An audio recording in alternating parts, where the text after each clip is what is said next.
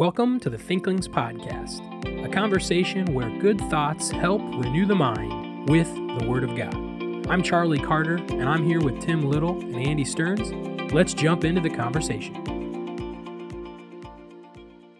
Welcome to the Thinklings Podcast, episode number five. We are going to talk some more today about the adventures of Telemachus. I have some more thoughts from the next chapter.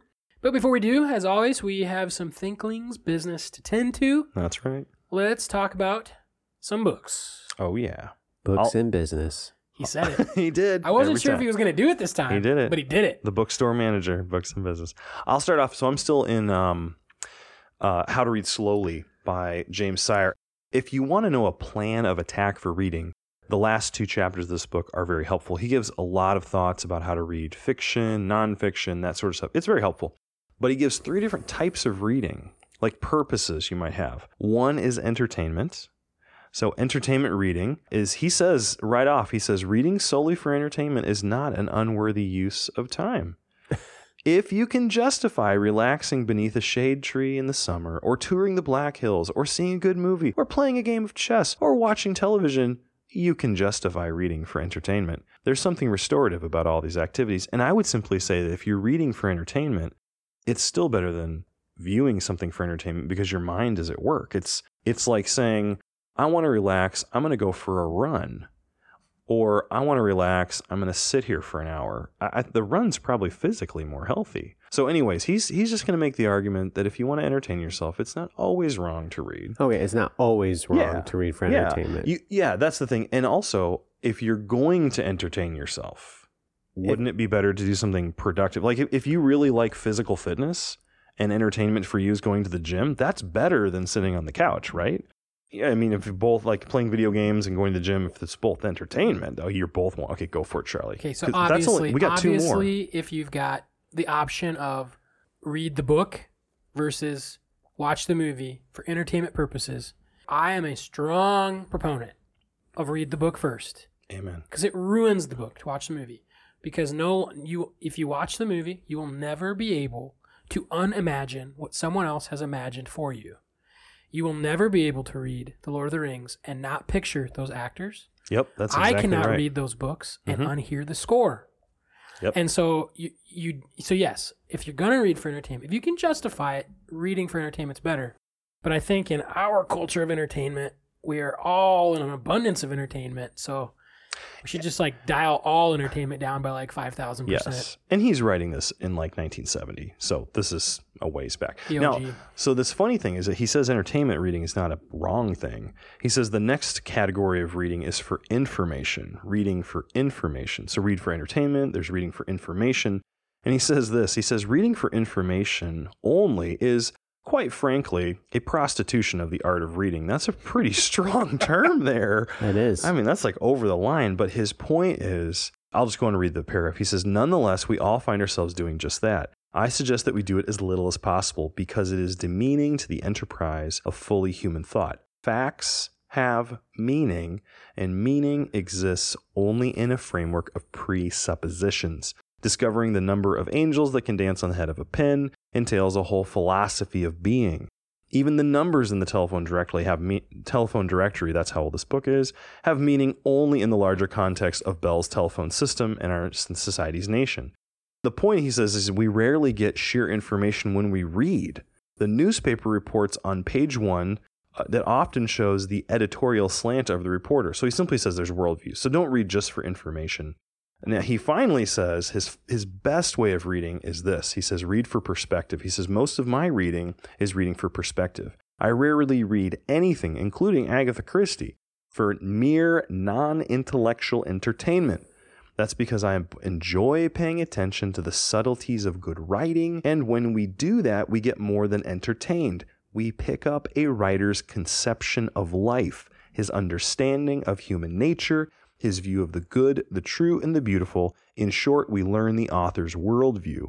And if the work we are reading is well written, perhaps we even begin to experience his worldview vicariously. So I thought those three categories of reading were helpful and to aim at the reading to get another perspective. I thought that was helpful. So I, I thought the book was really good and I would recommend it. Go ahead, Tim, you got a comment here.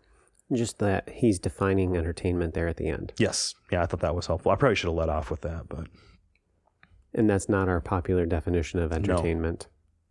Sure. So, uh, the book that I'm going to present on today is a prayer book. It's called The Valley of Vision.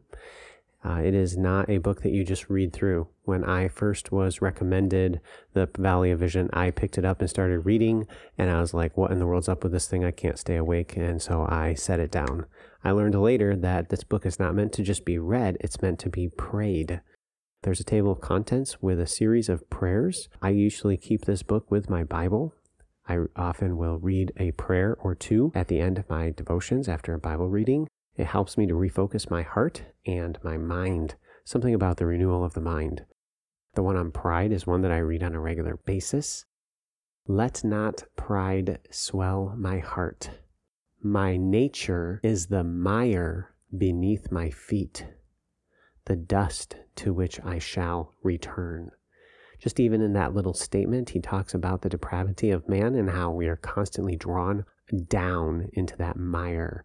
The poetry which he uses it resonates with the mind. You have to think through it. You can read this and just completely go blank, or you can think about it and be impressed by it and be renewed by it. Mm.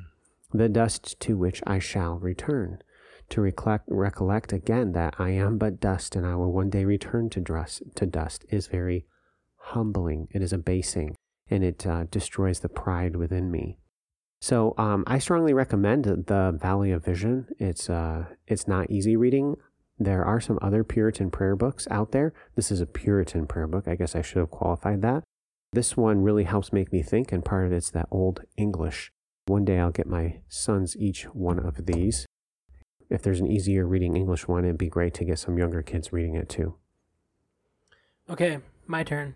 So I know I'm going to open a can of worms here because we've already just kind of shot back and forth on this. So, uh, in addition to the Adventures of Telemachus, I just finished probably in the last two weeks, and I know it's not it's not reading according to the opinion of the table. No, I think it is reading. But it's on opinion audiobook- of one person at the table. On audiobook, I just finished the first two books in the series of the, the uh, what's the word I'm looking for, Andy? Uh, The Ransom trilogy. the space trilogy Yep. yes and um and so i just finished uh, yesterday or two days ago uh, the second one which is perelandra and i was making a comment that i was like this is not i don't what am i doing? Like th- I, and i have used this book. I, I listen to it before i go to bed. I set a sleep timer and i never make it five minutes. And Oh my that's word. not that's not the book's fault.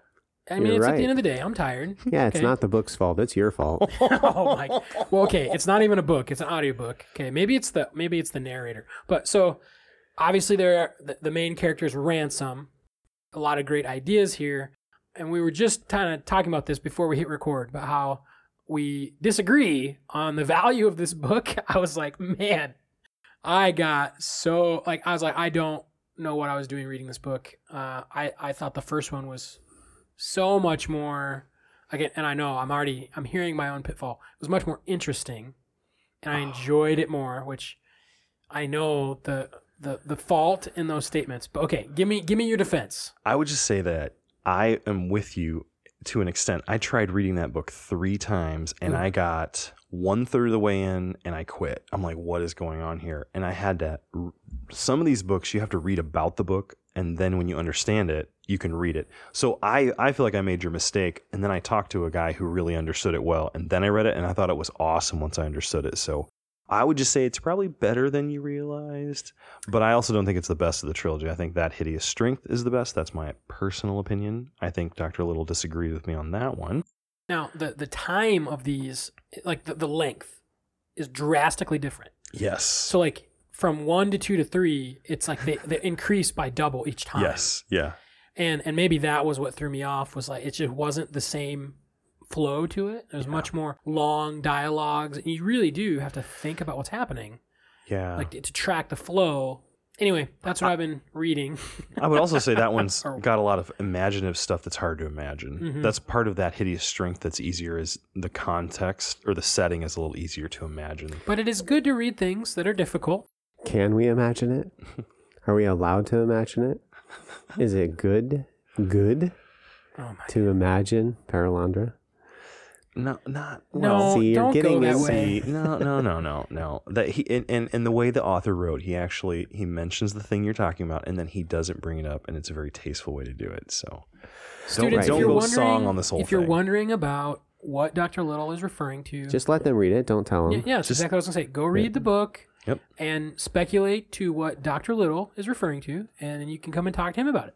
Are we are we good with that? Let- You- let- give us what what do you think about yeah, what do you Space think? Oh, it just made me think about beauty. It made me think about, I mean, it made me think about sexuality, okay, and the curse, okay, and how it's connected to the curse because he's recreating a Garden of Eden. And so this man, how he's not struggling with that desire in a perfect world.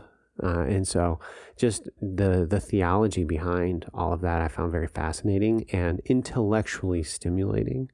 Maybe that's what I find and Yeah. how I define a good book. No, I, I I would agree with you. I think the Mhm. the most ingenious thing about it is that he's he's asking what if, Yeah. and that was just oh fascinating. And then on another plane, you have this character who's uh, indwelt by indwelt by Satan, and so you have his battle with Satan. And then, am I Yeah. dealing with Satan or am I dealing with this person? And so this melding together theologically of this person with the being of Satan and how they become one or do they become one and then how they die. Mm. So is just very interesting theologically. Yeah, that, that definitely is when and remind me it's uh Weston Mhm. is it Ransom and Weston. Yep. And when Weston originally shows up, that's a little bit of a shock to you at that point in the book. And as the dialogue, as the conversation kind of unfolds Mhm. between another the, the, the green woman and Ransom and Weston, and you slowly as the reader start to recognize the spiritual forces at work here.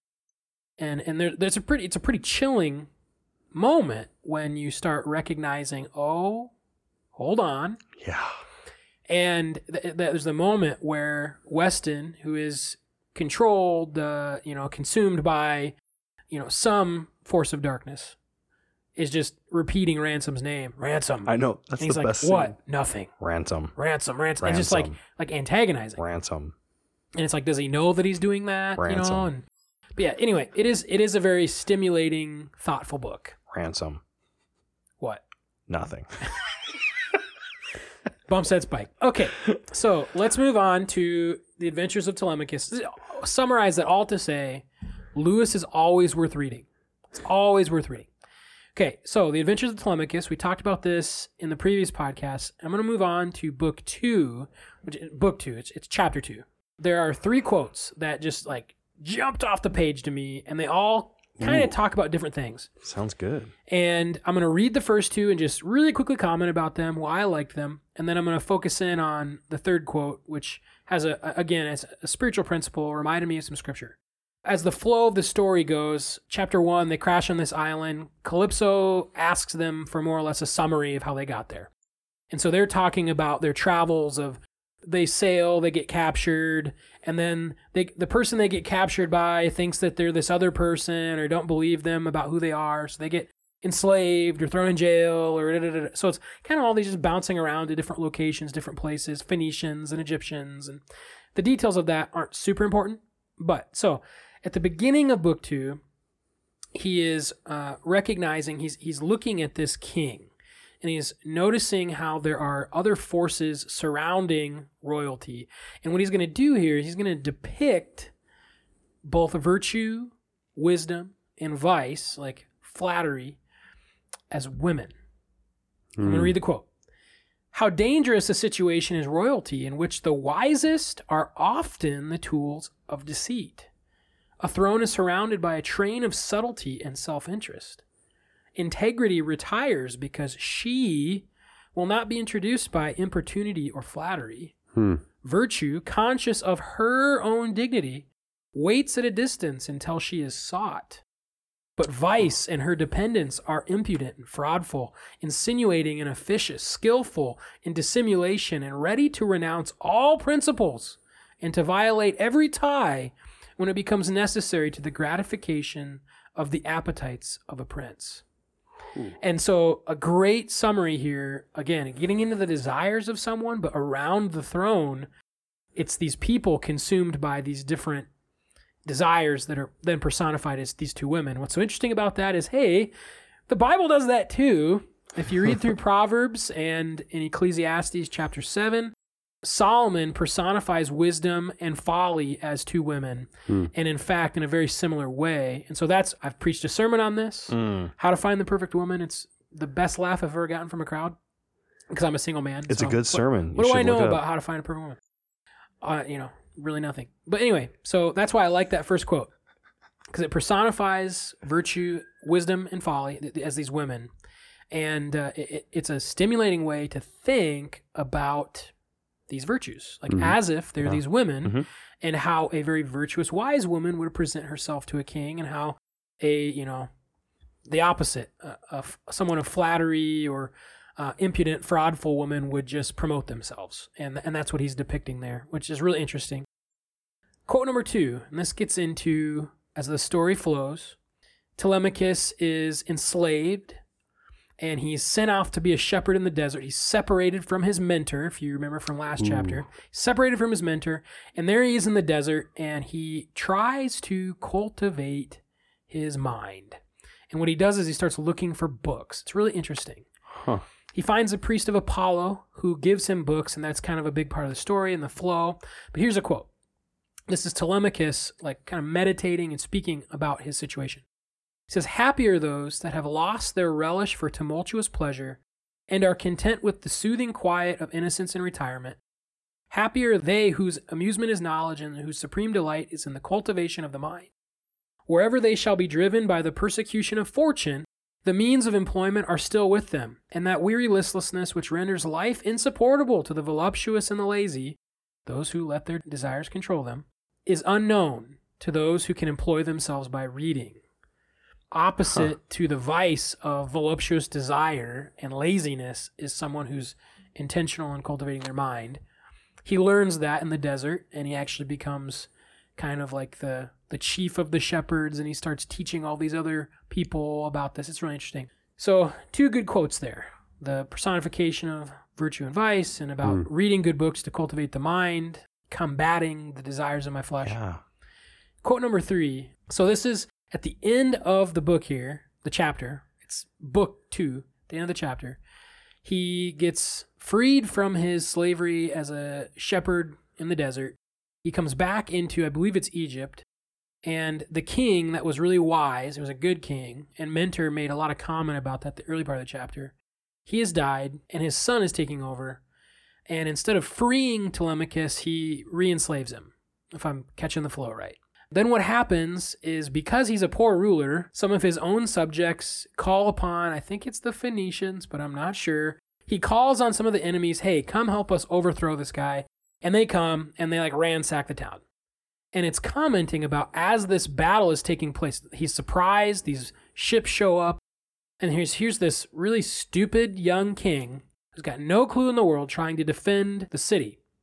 Which, you know, there's some great texts in Ecclesiastes that talk about that too. But anyway, so here's the quote. It says, and he's commenting on this young, dumb king. Like a high spirited horse that had never been broke, he was precipitated upon danger by his courage, and his fore was not directed by wisdom. He knew not how to retrieve an error, nor to give orders with sufficient exactness.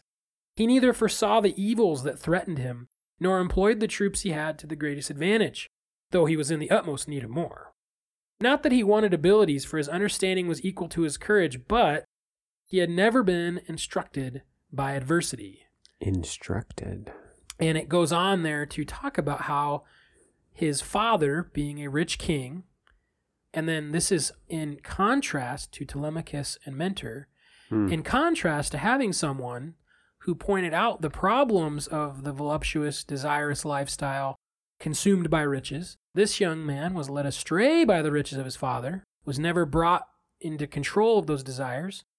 And here it was, because of that upbringing, he's being overthrown, he's putting all these people in danger.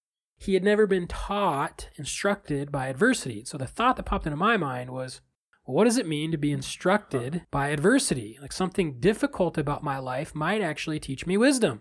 Ooh. And so two texts popped into my mind. And we'll start in good biblical fashion with the Old Testament. Amen. Hearty amen, no eye roll from Mr. Pre-Modern across the table.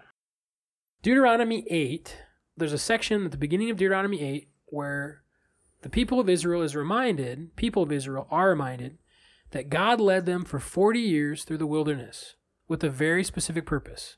I led you through the wilderness to humble you, to test you, to show you what was in your heart. Here was a difficulty divinely produced to instruct them about their own desires. Exactly what this young dumb king didn't understand and exactly what destroyed him. And then the New Testament passage that goes right along with that is James chapter 1. Hmm. Count it all joy, brethren, when you fall into trials, knowing that the test, the adversity, actually produces something within you. And so here is the sovereignty of God at work in my adversities, meant to humble me to the Spirit of God to produce the fruit of God. And so, as I, you know, again, this this is not, it's Catholic in, or excuse me, Christian in name. It's written by a Catholic man. He doesn't understand probably the same theology of the fruit of the Spirit that we would, but he understands something about how desires will subvert the apprehension of virtue and wisdom. And here, what was the means by which this young man did not apprehend wisdom? It was that he lacked training through adversity. Hmm. So I don't know. What do you guys think about that? Any thoughts come to your mind? Training through adversity.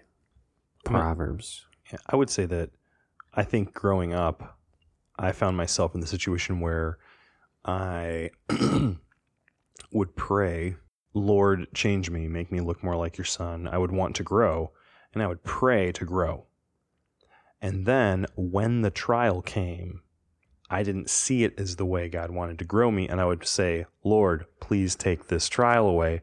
And it's almost like because I didn't understand what you shared about Deuteronomy and James, here's God answering the prayer. And I'm saying, no, no, no, I don't want that, God. But I don't realize that I'm contradicting. So I do think that, like, in Christianity today, there is a, there can be times where we miss, we forget that God doesn't just teach us he does teach us through reading the Bible. I'm not saying that. But a lot of times it's he's putting us in a situation where our heart is being revealed through adversity. And I think that's an I, I would say that as I interact with people, that's not always a commonly understood thing. I Some of the biggest lessons in my own life I've learned, it, it hasn't been through and I'm not saying don't study the Bible at all when I'm saying this, but sometimes you've studied the Bible and the way you learn it is by walking through the difficult waters and that's when God teaches you. And I, I just appreciate what you're saying. I remember in college, somebody said, you know, you get wisdom by going through trials. I'm like, well, I don't like trials, so I quit praying for wisdom. Oh, So that's the uh, other that's the other side of that coin where Well played. well well then really what am I praying to be? a fool. A fool. Mm. Okay, Yeah. to remain Yep. simple. So then when the adversity does come, I'm just like the king in Telemachus and I'm not prepared to fight the battle. So uh, both pits are uh, holes that we can fall into. And so this idea of uh, as we have our closing thought from the scriptures, it's the same idea is found in the book of Proverbs. And uh, in the book of Proverbs, if you do a word study of two words, the one is instruction. The word instruction occurs in Proverbs 1 2, to know wisdom and instruction. It occurs again at the end of verse 7, fools despise wisdom and instruction. This word is often translated as discipline, and discipline is more of the result. Instruction is the means, it's how you get the discipline. I prefer the translation instruction. I'm going to kind of walk you through that a little bit because it's how we learn.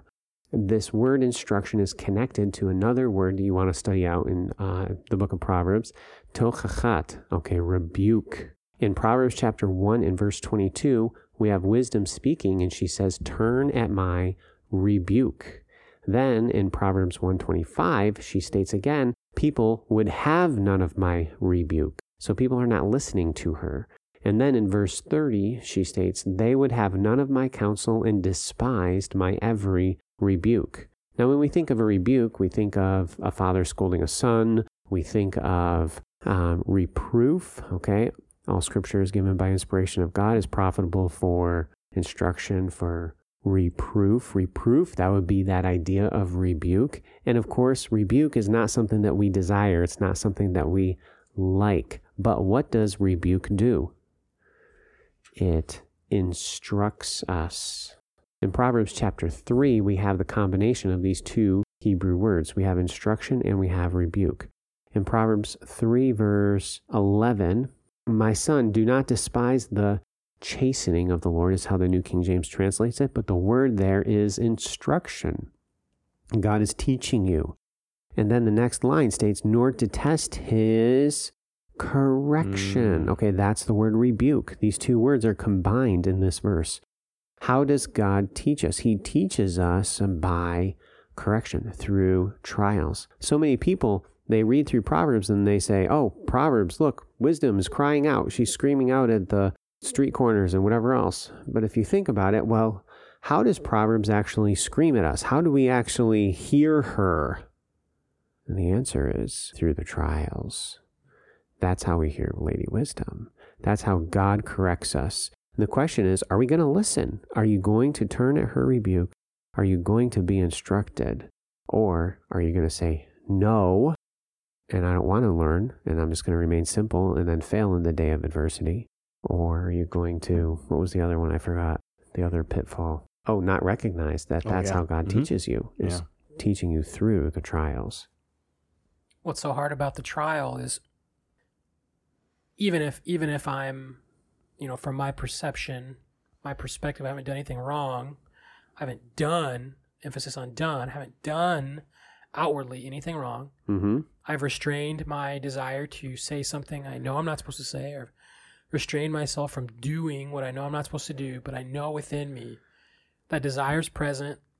My flesh is rising up within me. What's so hard is that the trial reveals those thoughts, those attitudes, and those motives. And I have the responsibility, indwelt by the Spirit, to be filled with the Spirit. And that requires humbling myself to the rebuke of the trial. And Mm. I, I often say, some of you listeners or students, you've heard me say, the hardest thing God asks me to do every day is humble myself. Mm-hmm. Yep. And that is when He confronts, He rebukes my desires through difficulty, the one- when I don't get what I want. The only other thing I would add to this is I remember learning this principle that trials are what God used to sanctify me. And I thought, I always thought, okay, it's a one to one thing. So if lying is, is, if being deceptive is the problem, then the trial will come and I will be asked to tell the truth. Sometimes God puts you through a different kind of trial that just Humiliates, humbles it you. humbles. It's uh, it's like Job, where he's like he's kind of smashing me, and in a weird, disconnected way, that's what the Spirit uses to show you. Like it's, it's weird. It sometimes the trial doesn't seem like if I was assigning a trial to you, I would assign you this. But sometimes God knows best, and it's something that t- might seem out of left field, and you might have no. It's something that you didn't do. You didn't feel like you did. It wasn't like you were being irresponsible, and this thing came on you. So I would also say that when you go through a trial, you can't always you know, you don't always know right away what it is, but you just seek to be faithful. You humble yourself, Hmm. and that's what God uses. Thank you for listening to this episode of the Thinklings Podcast. We would love to hear from you. If you have any feedback, suggestions, or potential topics that you'd like us to discuss, you can contact us through our email, thinklingspodcast at gmail.com. Remember, don't let this conversation end with this podcast. Read good books, talk about them with your friends, and always continue to cultivate your mind. See you next time on the Thinklings Podcast.